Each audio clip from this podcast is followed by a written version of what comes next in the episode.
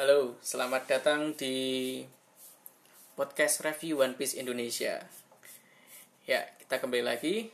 Eh, kali ini kita akan bahas tentang nih salah satu ko- tokoh yang sampai sekarang masih menyimpan misteri Iya, dan betul. kita em, menurut kita ini salah satu tokoh yang kunci Mm-mm. kunci sih paling penting di Wano ini Dan Siapa itu? Iya. Kozuki Toki. Ya. dan apa Istri dari Oden Kozuki. Iya. Iya benar, istrinya Dan- Oden. Apa ya? Menurutku ini kalau sampai masa lalunya eh, diceritakan dalam flashback One Piece ini si Kozuki Toki. Kayaknya bakal makin kelihatan lah sejarah-sejarah yang lalu-lalu itulah di dunia One Piece dan mungkin malah eh, benang merahnya, benang merah cerita dari One Piece ini sendiri. Ketika akhirnya masa depan, eh masa depan, masa lalu Kozuki Toki ini terungkap. Dan kita belum tahu ya dia jumping, eh, dia tuh loncat ke masa depan udah beberapa berapa kali. Iya, betul. Karena ini kan dia eh dia usianya waktu itu dia bilang Nah. 27 tahun ya. Iya. Waktu pertama kali ketemu Oden. Pertama, Tapi sebenarnya dia sudah lompat ratusan tahun. Iya. Bilangnya kan gitu, cuman ratusan tahun. Inilah yang menjadi misteri ratusan tahun lagi. dari kapan ya? Nah, dari kapan?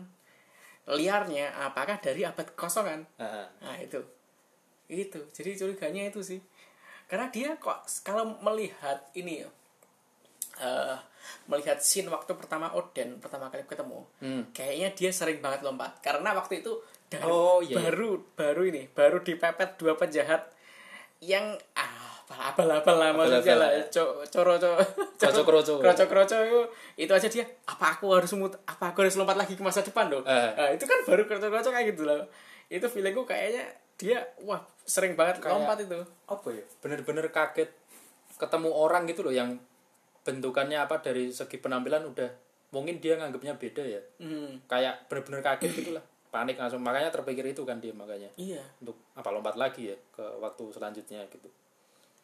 Nah, itu mungkin bisa jadi apa ya? Semacam kayak clue lah. Ini kayaknya emang udah lumayan sering berada di waktu yang berbeda gitu loh. iya Si Toki ini. kayaknya dia sering lompat menurutku itu sih sering lompat sih dari melihat karakternya kayaknya mungkin pak ini aku, eh, masih kemungkinan aja ya, ya kita Iya. kan belum tahu banyak info tentang dia Ah, ya bener. Eh, kemungkinan dia kayaknya anak yang spoil deh awalnya deh maksudnya agak agak manja dia kayaknya awalnya Oh, feelingku kayaknya kok kayak penakut gitu awal-awal. Terus kemudian eh, sampai ke sini terus kemudian sampai waktu Oden pergi terus dia sampai melindungi Momonosuke dan Hyuri sampai kayak dia rela terkena panah itu karena mungkin Iya. sudah sempat ini bersama krunya Roger dan Oden mungkin waktu itu dia me- mentalnya akhirnya sudah terbentuk, terbentuk dan ya. Dia juga sudah punya anak. Orang kalau sudah Iya. punya anak biasanya kan ini ya. Keinginan untuk melindunginya. Iya Nah, kelindung untuk melindungi dan dewasanya akan kan. makin bertumbuh. Iya. Biasanya percepatan pertumbuhan dewasanya lebih cepat. iya benar-benar nah terus yang jadi pertanyaan lagi dia kalau memang apa namanya dalam misi untuk terus melompat ke waktu-waktu ke depan itu dalam misi pelarian atau dalam ada misi yang ingin dia lakukan gitu loh Oh. Nah, ada dua, menurutku ada dua pilihan itu sih. Apakah dia ada yang mengejar-ngejar, makanya dia terus lompat-lompat-lompat itu biar nggak ketangkap lah ya. Atau memang dia ingin mencapai ke waktu tertentu untuk melaksanakan tujuannya gitu sih. Itu yang masih apa ya? Sempat dibahas nggak ya di beberapa chapter Yes. perkenalannya itu? Selama ini cuman ini sih eh, dia yang dia omongkan dan yang ditunjukkan oleh Oden eh Oda Oda Ah. yang ditunjukkan oleh Oda cuman dia ingin pergi ke Wano, Ke Wano, tempat orang oh. tuanya kalau nggak salah Iya. Orang tuanya berasal. Nah itu kita juga nggak tahu apakah itu kedua orang tuanya atau bapaknya aja atau ibunya Iya. aja atau kemungkinan waktu itu berarti ada kemungkinan juga. Harusnya dia eh, ini nggak tahu juga sih. Kalau dilempar ke masa depan kan kelemparnya tuh ke tempat yang sama kan cuman waktunya yang berbeda. Kalau iya. kita lihat referensinya Momonosuke dan ini yang sa- sarung-sarung pedang itu Iya. kan itu dilemparnya ke tempat yang sama kan? Hmm, cuman waktunya berbeda. Ya. Apakah itu memang sengaja dibuat seperti itu atau sebenarnya memang dia juga bisa melompat ke tempat yang Ke lain tempat yang juga berbeda. itu juga juga nggak nggak tahu sih kita sih Iya. cuman kan ya sementara yang kita tahu kan itu nah kalau misalkan teori misalkan dia buahnya hanya bisa melempar ke tempat yang eh, ke masa depan tetapi eh, tempatnya masih sama waktu waktu yang berbeda Iya. berarti kemungkinan kalau orang tuanya dari Wano berarti Wano pernah ter- terbuka di masa lalu Nah, iya kan. Dan itu akhirnya kan benar terjawab kan setelah petualangannya Odin bilang ternyata setelah mempelajari semua sejarah, Hmm. dulu Wano memang pernah terbuka kan ya. ah iya Wano memang pernah terbuka pada zamannya sampai akhirnya nggak tahu kenapa dengan alasan sesuatu mereka menutupnya kembali. nah Gitu sih. Nah, apa? Ternyata kan dia selama ini kan kita cuma tahu namanya Kozuki Toki gitu ya, karena ko- ngikut dari Kozuki Odin ya, kan. ha, Nah, ngikut dari Odin. Nah, dalam perkenalan kan ternyata nama aslinya bukan itu toh. Jadi apa Amatsuki ya? Ya termasuk salah satu inilah empat keluarga empat atau lima keluarga besar di Wano ya.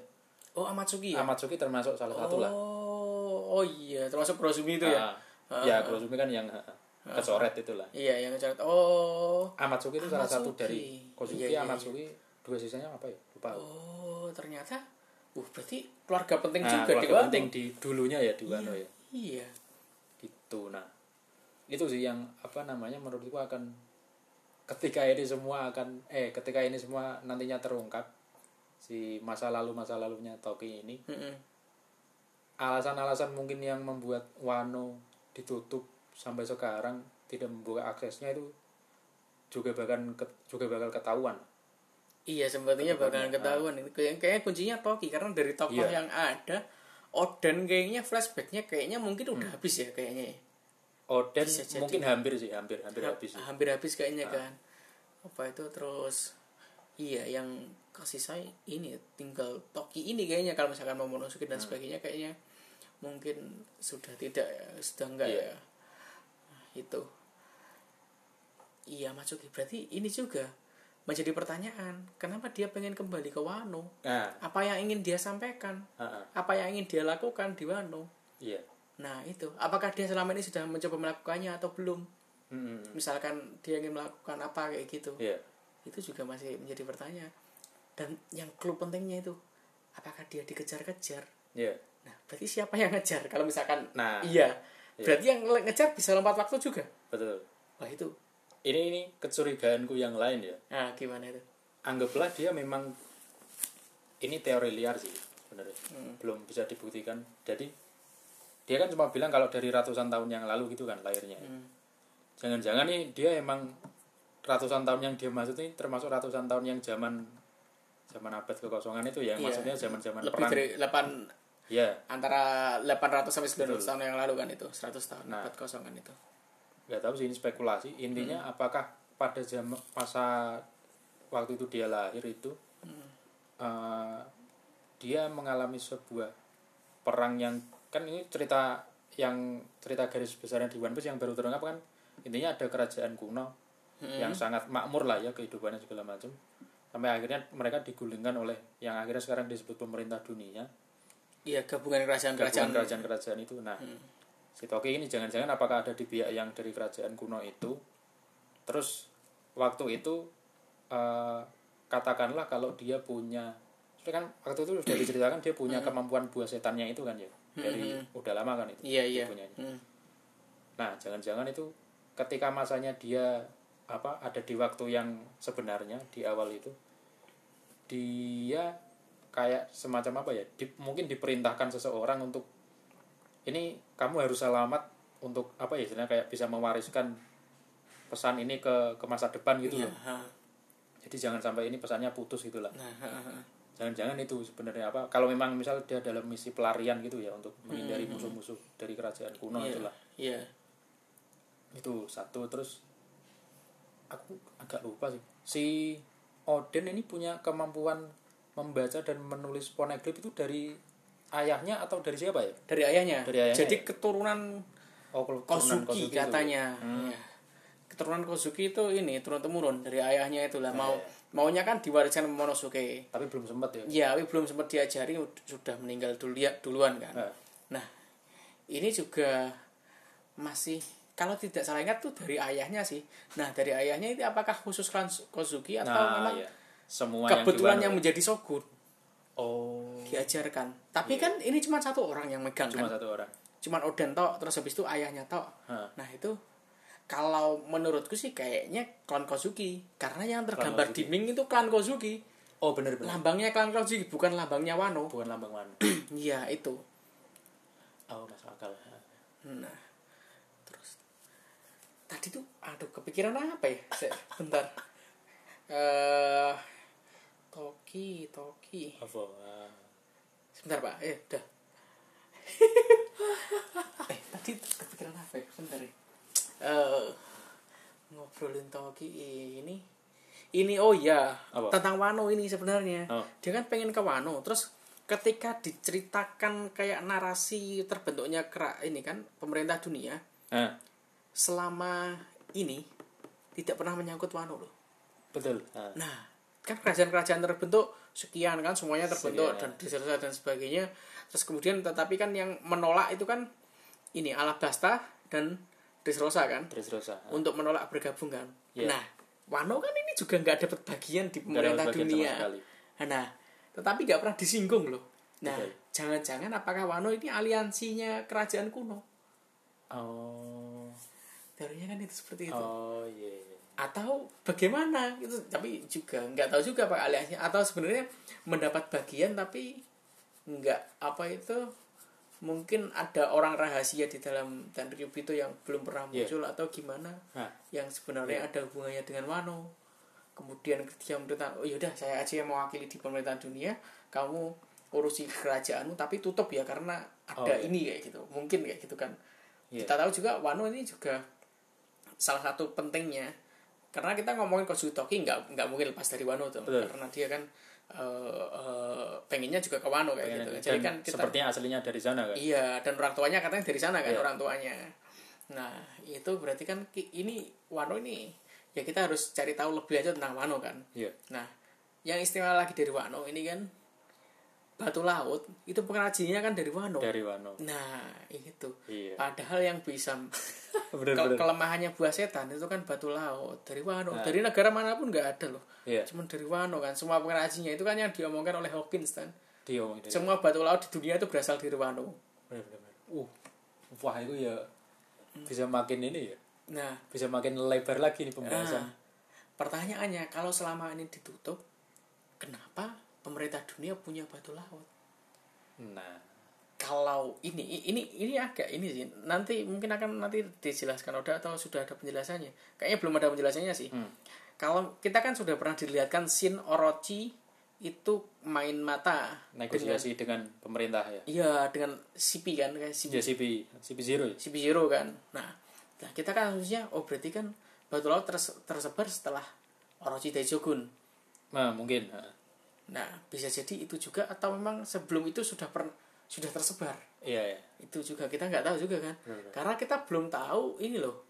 Eh belum pernah dilihatkan perang sesungguhnya sebelum eh 20 Iya kan 20 usianya kan 26 tahun yang lalu, 27 tahun yang lalu kan. hmm. Perang sebelum itu kan kita belum pernah dilihatin. Belum kan? pernah.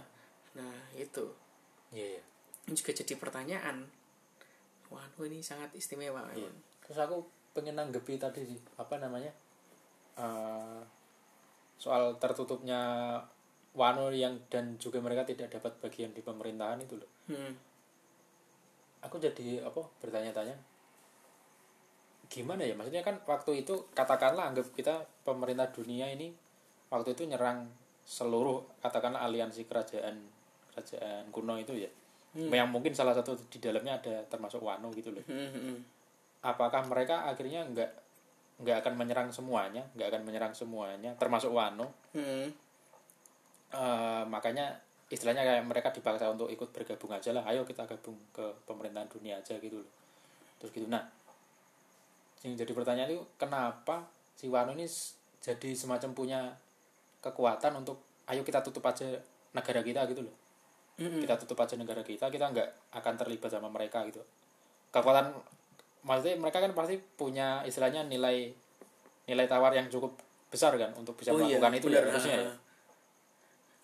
itu sih yang bisa untuk mengambil keputusan yang eh, unik kan maksudnya berbeda dari yang lain unik dan cukup berisiko kan harus Iya. mereka kan menghadapi kekuatan yang nggak kecil lah ibaratnya iya kayak seluruh dunia kan betul apa yang membuat mereka bisa se katakanlah kalau memang itu keputusan mereka sendiri untuk menutup itu loh itu sih Oh iya.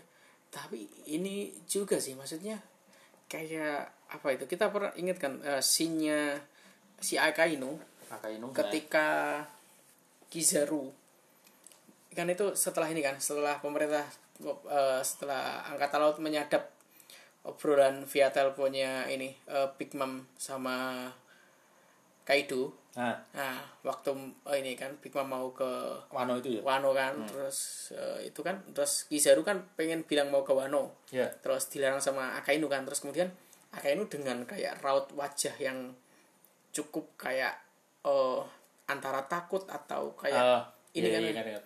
jangan maksudnya eh, kita belum tahu apa itu kita belum tahu banyak tentang Wano kayak gitu. Betul. padahal kan katanya kan setiap orang yang jadi admiral itu kan diwarisi pengetahuan yang cukup kan? Iya iya. Tentang pemerintah bahkan sekelas Akainu ya. Iya kan dia Sekelas sudah Akainu jadi admiral. tahu. Berarti kan eh atak apakah eh berarti kan kemungkinan besar eh pengetahuan tentang Wano ini tidak diturunkan dari guru saya ke ini ke iya. Akainu kan kemungkinan. atau memang malah Gorosei-nya pun nggak tahu ya? Iya atau Gorosei-nya pun nggak tahu apa-apa gitu. Iya bisa jadi juga. Gitu sih maksudnya. Mungkin kalau misalkan bergening poinnya apakah samurainya yang kuat-kuat?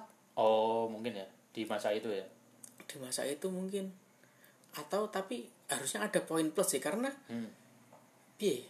Eh kayaknya sekuat apa pun kan tetap kuantitasnya kalah kan? Kuantitasnya. Dengan yang lain kan? Nah itu sih. Atau memang eh ini sih dulu itu selain samurainya kuat juga karena pengrajinya dari mereka semua batu laut. Eh kita tahu kan eh em, kekuatan tanpa buah setan yang Oh. kuat itu kan cuman tinju haki. Tinjau lagi ya. Sama samurai kan? Ya apalagi Ini- coba yang tanpa buah setan. Benar-benar.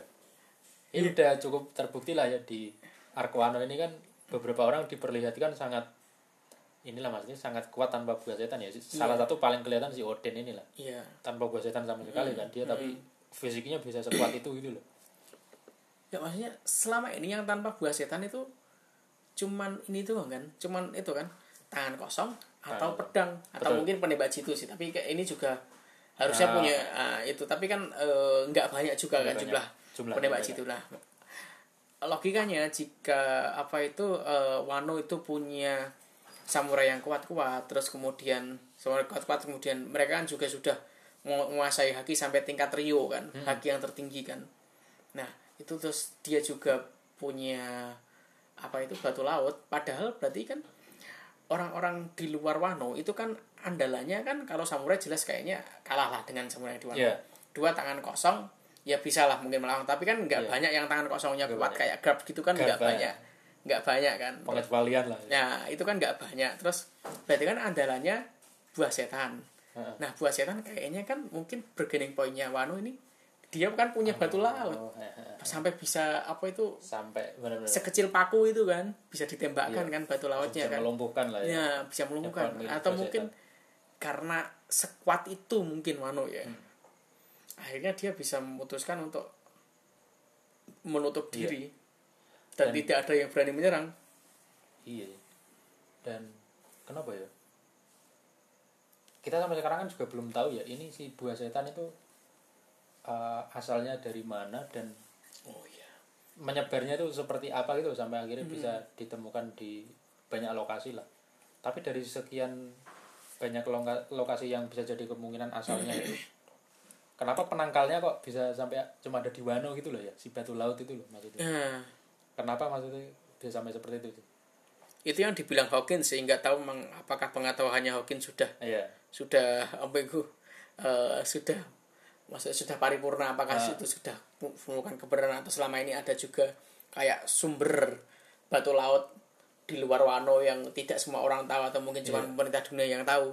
Itu kan juga bisa jadi juga sih. Bisa jadi maksudnya. Iya. Tapi ya sementara ini kita anggap apa yang diomongkan Iya. Hawkins merupakan kebenaran kan. Betul kebenaran mutlak kayak gitu kan berarti kan eh, cuma dari Wano gitu Iya. Terus balik lagi ke si apa Koshi Toki, Pak.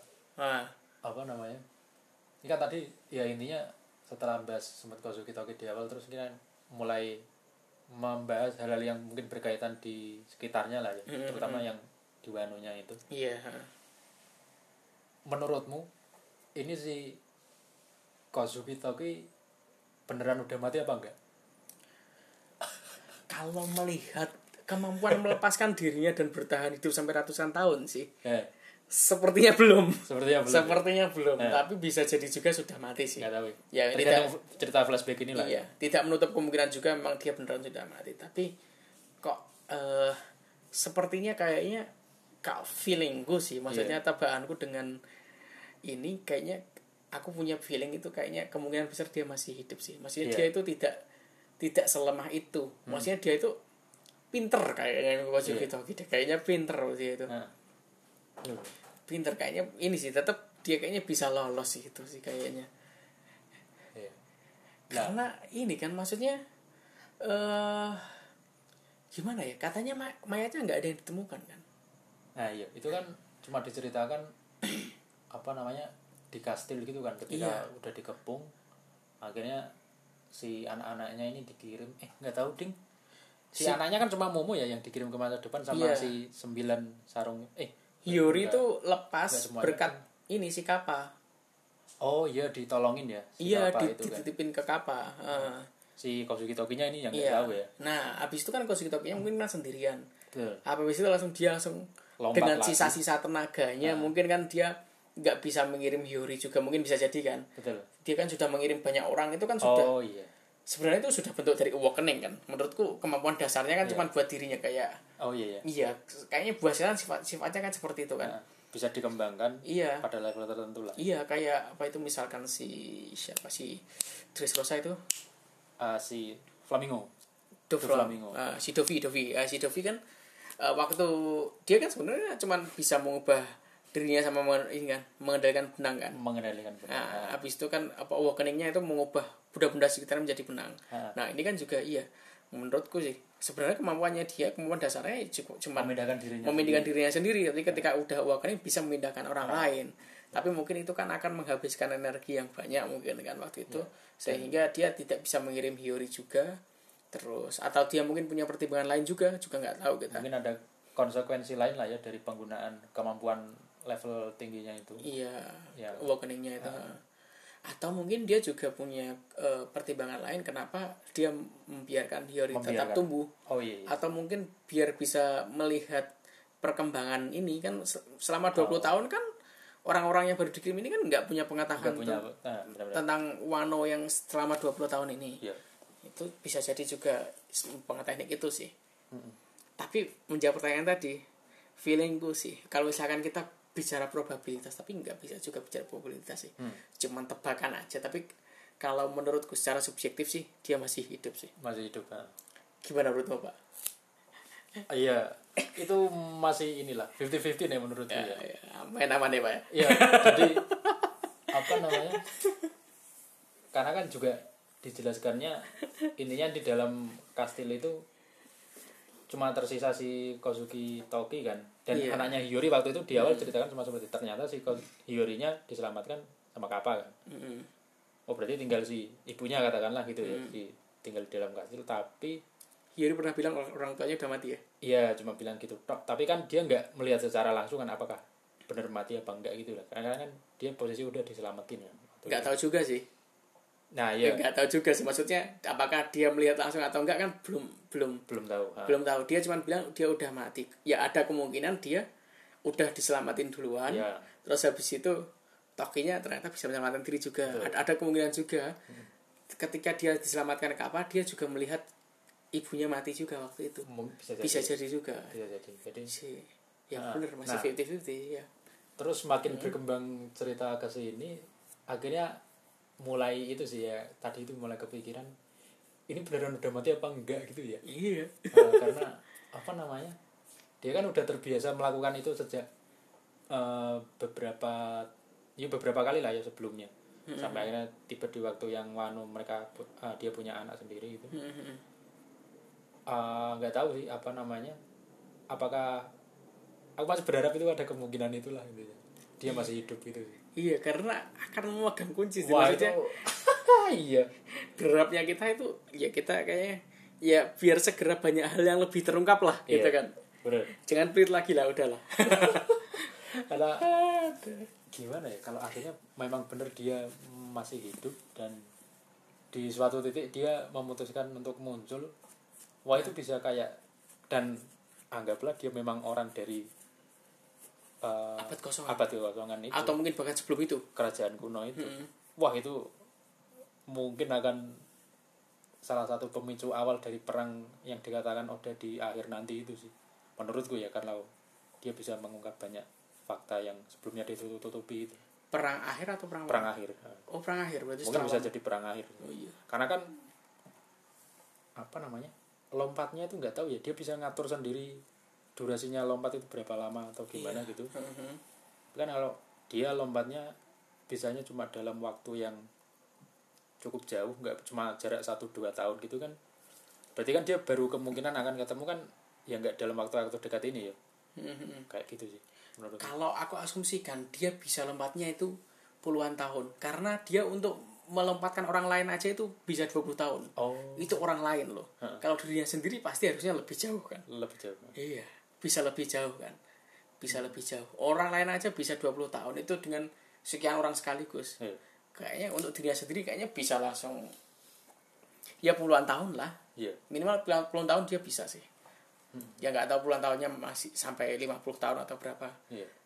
Tapi asumsiku kayaknya dia udah berkali-kali sih. Berkali-kali iya berkali-kali dia ngelompat sih.